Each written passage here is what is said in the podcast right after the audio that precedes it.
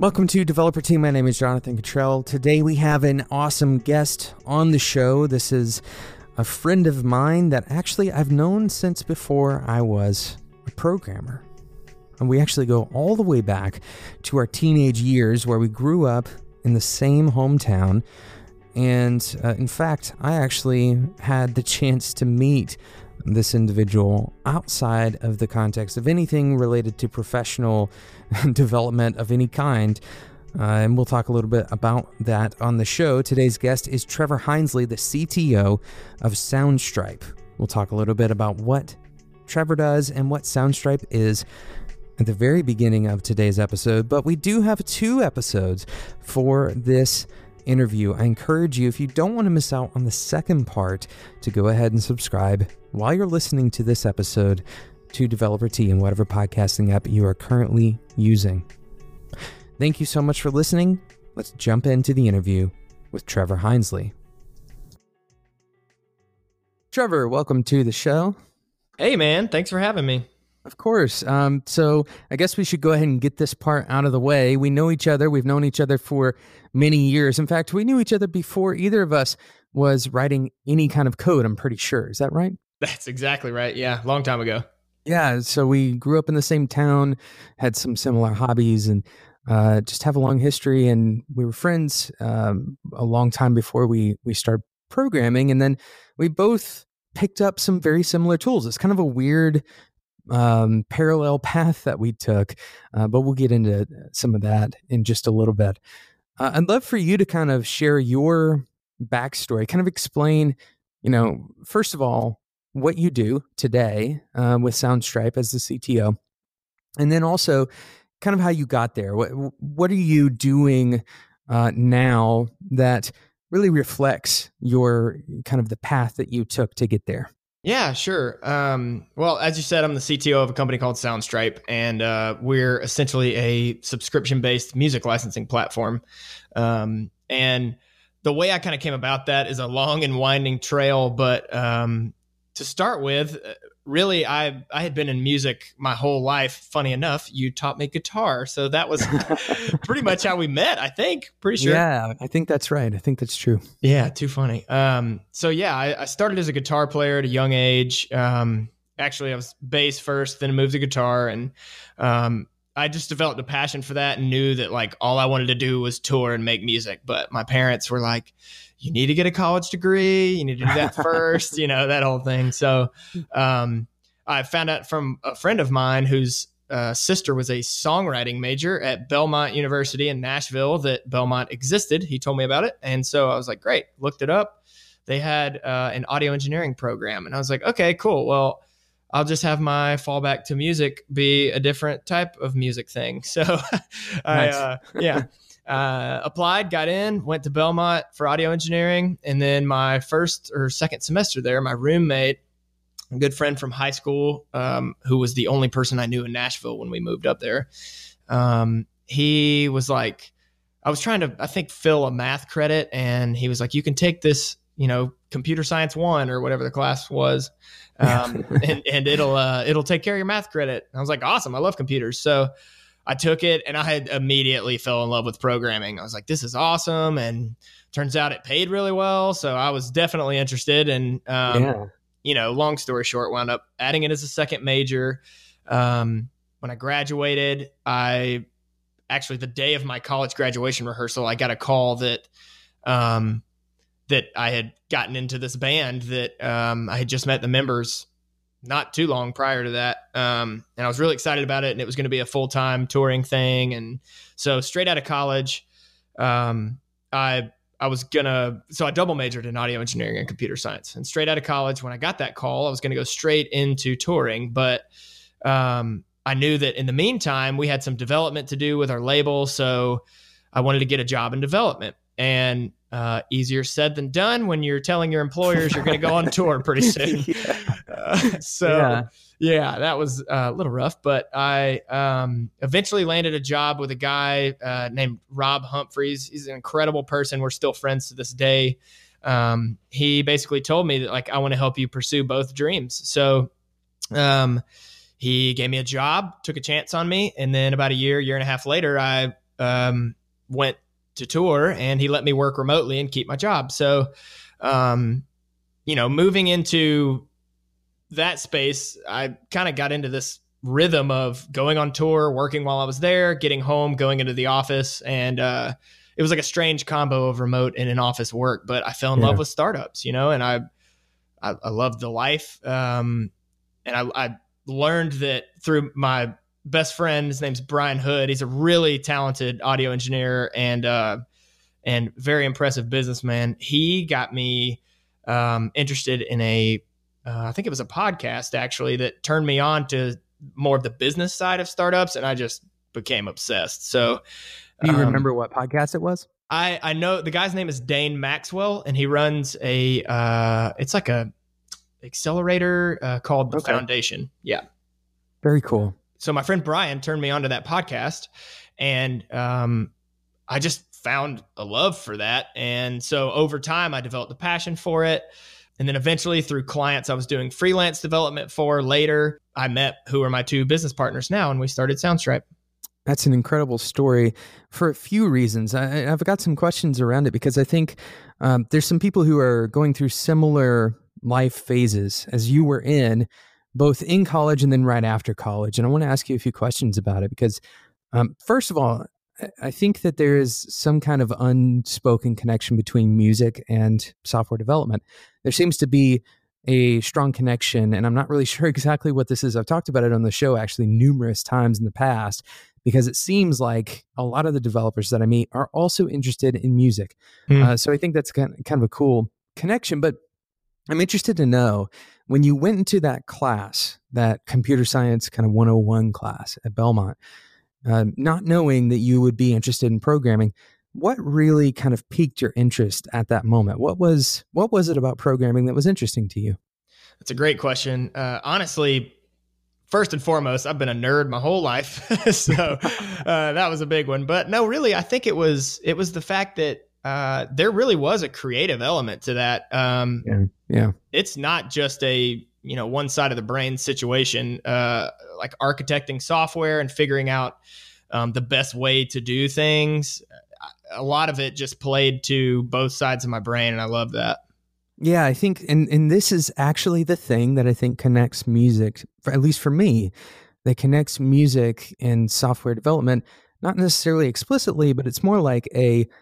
Uh, I, I really enjoy the challenge of finding really elegant solutions, right? And and that's true both in uh, in musicianship and in software development. I think there's some kind of overlap there. Yeah, I completely agree. So uh, you mentioned this this moment of um, you know trying to get a job, but also being this touring musician, and I think a lot of people are facing a similar thing, not necessarily becoming touring music- musicians, but either wanting to go remote or maybe they're a little bit young or something about what they want their lifestyle to be has a stigma around it. Uh, what kind of things would people tell you or you know what were the concerns that those potential employers had about a, a touring musician hiring a touring musician to work on their team you know that's a good question because i think it really was i, I thought about this especially at the time um, you know i wasn't i kind of felt like I was wrapping my worth up in in a job I didn't have yet. So yeah, I, yeah. it was tough. And I think really where it came from, I don't blame them at all because now being an employer, I totally understand. um, but really, I think where it came from was whether it be an office culture thing that they were trying to keep intact, um, or if it was just the fact that I didn't I didn't have enough experience really to even be remote at that point, you know. So it, it was it would have been a big risk on their end. I think there was a few different things that played into it, but overall, uh, yeah, to be honest, I understood where they were coming from. Yeah, it's kind of interesting because now as an employer, you know, you have the opportunity to see what things are important to, you know, the, to you as an employer. Uh, I know I have a remote job, uh, and I know that Soundstripe hires remote people. We actually have another interesting connection there, but um, uh, just for the record, my wife works at Soundstripe. I think that's important to note here. but, she does. Um, uh, in any case, um, you know, what do you think that developers who are looking for jobs, because there's certainly people who are listening to this right now, and that's exactly the place they're in, how can they, you know, help increase the uh, uh, the perceived kind of reliability and and help a an employer feel at ease if they are in one of those groups that are stigmatized, like for example, uh, remote workers. That oh, that's a tough one. Honestly, truthfully, I, I think the answer to that question really comes down to work ethic.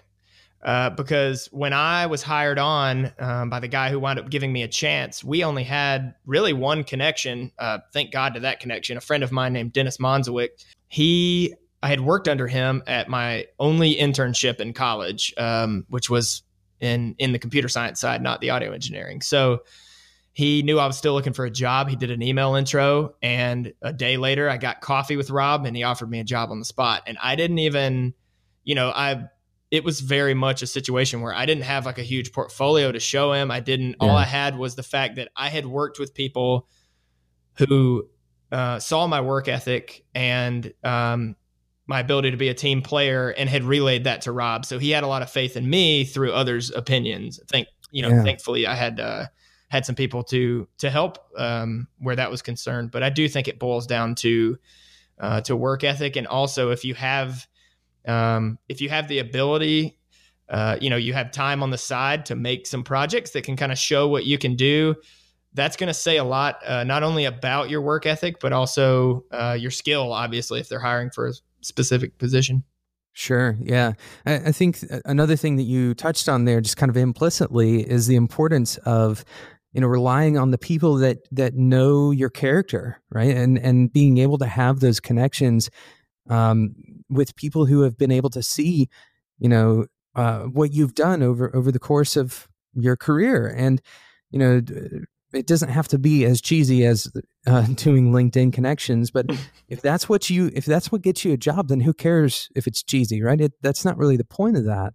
Uh, the whole point is if you can create those connections with people that can genuinely vouch for you, right? What that does, it creates a sense of, um, it creates a, uh, uh, this it's like the same concept as like a review right? Um, there's some social proof mm. to your to your to what you say about yourself.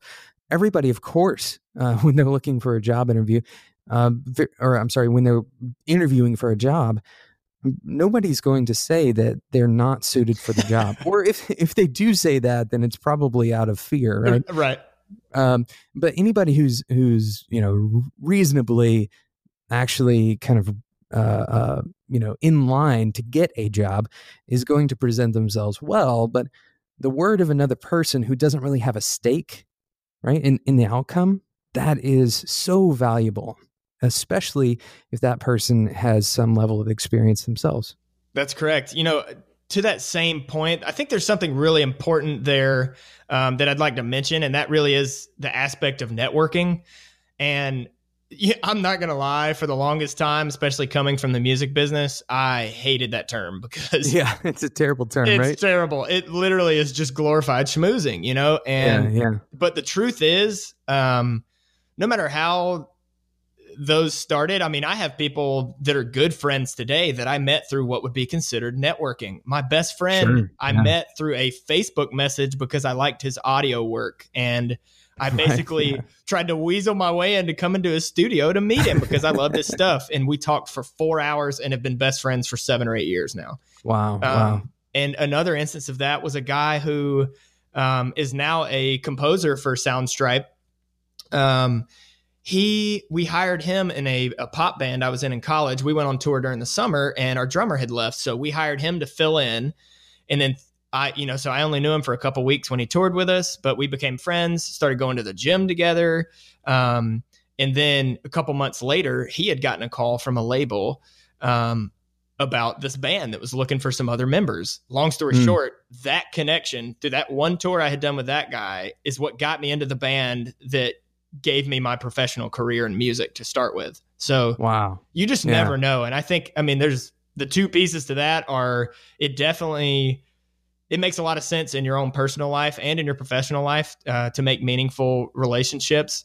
Um, but it, it, it's also a very rewarding thing, um, you know, outside of the business aspect. Yeah, absolutely. And, and I think it's I think it's such an interesting thing to to see how different people come from from different backgrounds and end up becoming developers is obviously it's not only musicians right? Certainly it's not only touring musicians. Um, there are plenty of uh, kind of sources where people come from and i think a lot of people have this wrong belief um, and this is super important to address especially for people who are approaching development as like a second career. Uh, this ha- they have this wrong-headed belief that your network has to only be developers or or like uh, startup companies, right? And that your your experience in some other field is irrelevant, and that couldn't be further from the truth. And I think you are actually kind of proving that point uh, right on its nose right now. I think that's excellent. Well, you know, I think to to your point, uh, it's actually very limiting if you're a one track mind like that. Yeah. Um, yeah. You, you know, there's a million things to be learned, and you don't know what you don't know. So let's say you're going to start a startup you have to know the industry you're getting into so that would be that would be another side whatever industry it is. So i i totally agree with you and i think that that um that winds up being a detriment more often than not. Today's episode is sponsored by digitalocean. With digitalocean as a Developer Tea listener you can get started with a free $100 credit now, this is essentially cash value because you can go and use this $100 credit on DigitalOcean services. Head over to do.co slash TEA to get started. DigitalOcean provides scalable compute services, flexible configuration sized for any application, and industry leading price to performance ratios. And they have monitoring and alerting included. Go and check it out. Head over to do.co slash TEA. That's do.co slash TEA to get started today. And remember, you're going to get a $100 credit for free. Thanks again to DigitalOcean for sponsoring today's episode of Developer Tea. I think that's particularly important if you are wanting to kind of build your own thing, especially, right? Yes. And the interesting thing about your journey into programming was, you know, you didn't learn programming to start Soundstripe. You learned it to you know have a viable career yep. and a backup option because uh, hopefully everybody who's listening to this has some sense that the music industry is somewhat volatile.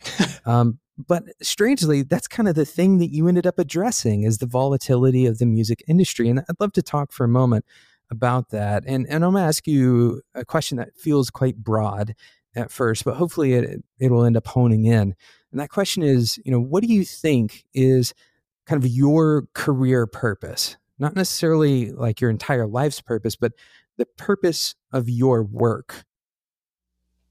So, truthfully, um, the thing I think that it really is my purpose when it comes to uh, business or career, whatever you want to call it, um, is is taking this idea of a for profit company and doing something meaningful with it. You know, I think a lot of times there are um, not necessarily a stigma but put on for-profit businesses by any means but more of a there's like a disconnect between the idea of a nonprofit and a for-profit. And nonprofit absolutely have have their place uh, in the market and they do incredible things. And at the same time though the truly the truly incredible for-profit businesses in my mind are the ones that uh, you know use their excess to do good with it. And that doesn't necessarily mean donating it all to a charity or whatever. That means taking care of the people who who you're employing or who you work with or mm, um, yeah. being wise, a good steward of of what you're given and what you've made and and those kind of things. And I think uh, for me in particular, that that really does um, kind of sum that up. But it, at the same time, I, I think a, a good example of that there is a uh, an interview that was done recently with Jeff Bezos at the Economic Club in Washington. It's about an hour long, um, but it is absolutely incredible. Um, and he talks about um, some new things he's funding that are um, charitable. And what's it's interesting to me because so Bezos in particular has been under scrutiny for his wealth. And he has friends such as uh, Warren Buffett, who are also very wealthy. But I remember seeing an article um, recently. I can't remember the source, but Uh, it basically was talking about how you know Warren Buffett donates three billion dollars to charity while Bezos crosses 150 billion dollars in net worth. Wow. And honestly, I was pretty perturbed when I saw that because that's a very Sure. shallow view of that. Um, and it doesn't take into account the person behind it um, or the Yeah, fact that you right. don't know the future or what he's going to do with his money. And it's his money. Um, you know, so, but what he, what happened, uh, ironically, not long after that was this interview with the Economic Club. And he talks about where um, he basically, uh, I think he got people to submit business ideas, and he wound up donating two billion dollars to fund one or many of them. I can't remember, um, Hmm. but you know, his whole thing is he's a very customer focused person, and what better way to treat people well than to take care of the ones who are paying you for a service? Yeah, I think I think you're touching on something really important and kind of the kind of the genesis of um, this question for the sake of uh, for for the sake of Soundstripe, I guess, and and that is that you're working in an industry that has some notorious flaws, right? Mm. Not necessarily to the same degree as something like uh, you know uh, the medical industry or something Sure. like that, right? Uh, but certainly, um, you know, the, there's some there's some issues that need to be addressed in the music industry, and you know, we aren't going to detail all of those on this podcast because it's not this, this isn't a music industry podcast, but um, you know, I'd, I'd love to know like your experiences in the music industry. Are they do they often fuel you?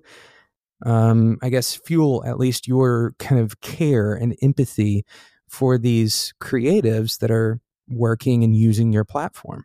A hundred percent. I think back to uh, this is a true story. So when I was on tour, um, I actually played at the Georgia Dome before it was demolished, and there was thirty eight thousand people there. I walked away with a fifty dollar check in my pocket, Wow. and And so you got paid fifty dollars for a show that presumably had ticket sales that far eclipsed that number. That's exactly right. And it was no one's fault, especially not in my band or anyone related to us. The reality was that is where the music industry was. And if we wanted to play that show, that was basically what was going to happen. So, Yeah, so they were offering that uh, essentially that amount to the band. yeah, I mean, we just had, uh, you know, it was one of those situations where we had this big opportunity and we had to take it. But at the same time, like, we were basically breaking even. Um, Right. Yeah. and yeah. that was the reality of the music business you either it's feast or famine i mean you're either you're either eh, outside of there are definitely some outliers uh, that are independent that are doing it well and i love the new way of things uh, that's happening but there's definitely still a lack of middle class really in music you're either Yeah. um, you know a top 40 artist banging out million dollar hits or you're eating ramen so Yeah, yeah. And once upon a time, I actually thought I was, you know, going to be a career musician as well.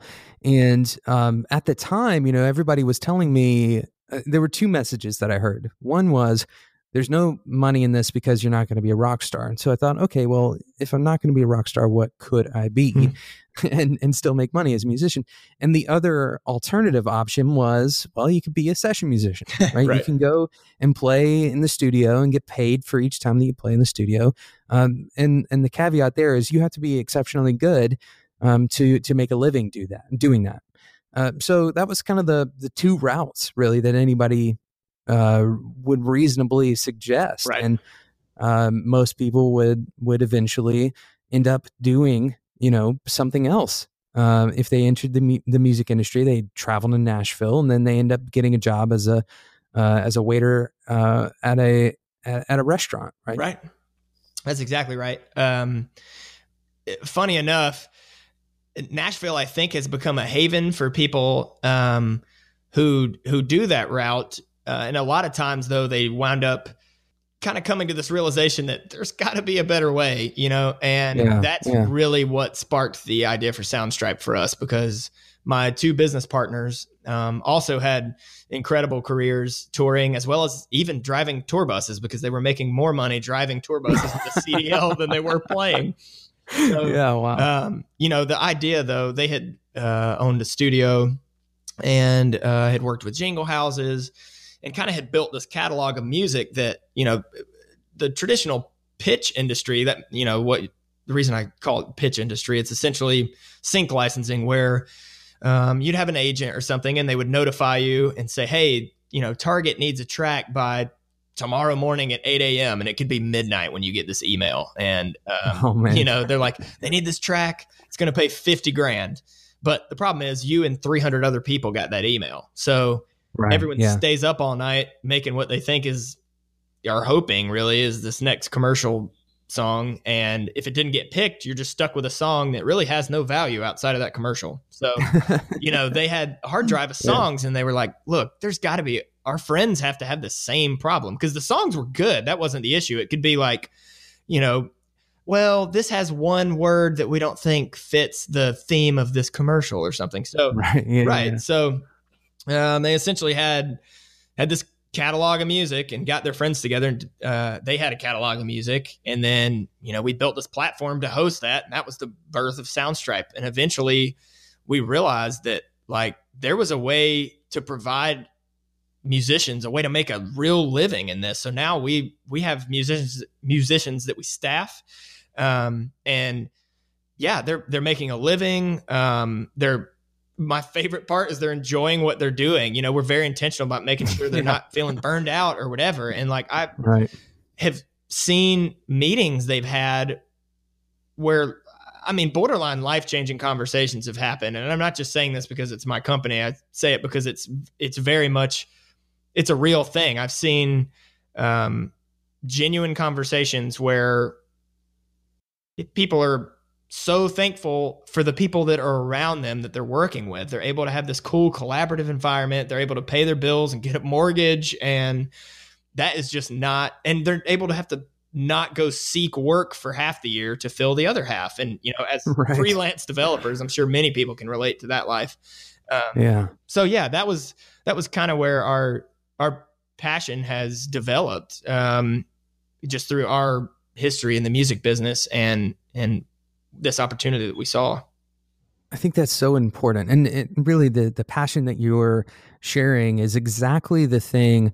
You know, the whole point of this podcast is to help driven developers connect to their career purpose, and that's a perfect example of that to me. Is something that you've found that you genuinely are so excited about that it sounds like you're trying to you know uh, tout your own company but in fact that's true excitement right it's uh, it's something that you're walking in every day and that excitement fuels you you're you're ready to do the next thing because it's really changing you know uh, not to overstate it but it's it's changing the way that people see their opportunity right and therefore it's changing changing their lives. Well, and it really goes back to uh, the question you asked earlier. You know what I felt like my purpose in this whole thing is, and yeah. and that really, I mean, that's what makes my heart happy is seeing like that yeah. that type of thing come to fruition um, in a for profit business. I love that.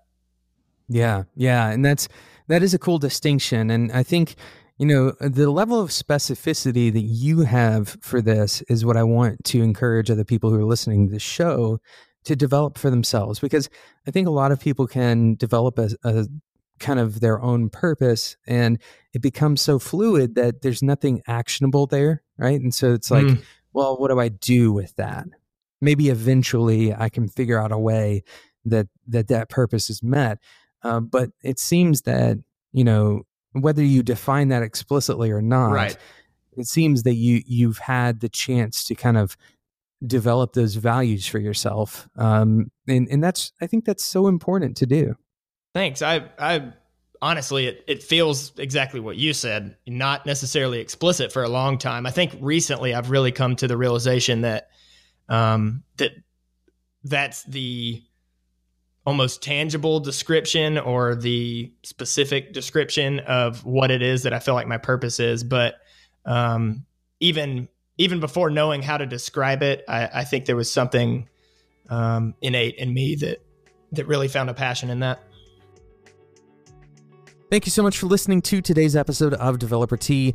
Thank you again to Trevor for for joining me uh, for this episode and for the next episode. Which, if you don't want to miss out on that, I encourage you to subscribe in whatever podcasting app you are using right now. Thank you again to DigitalOcean for sponsoring today's episode. Remember, $100 worth of credit. Uh, that's not a trick, that is just $100 worth of credit on DigitalOcean services. Head over to do.co slash T. That's do.co slash TEA. Thank you so much for listening, and until next time, enjoy your tea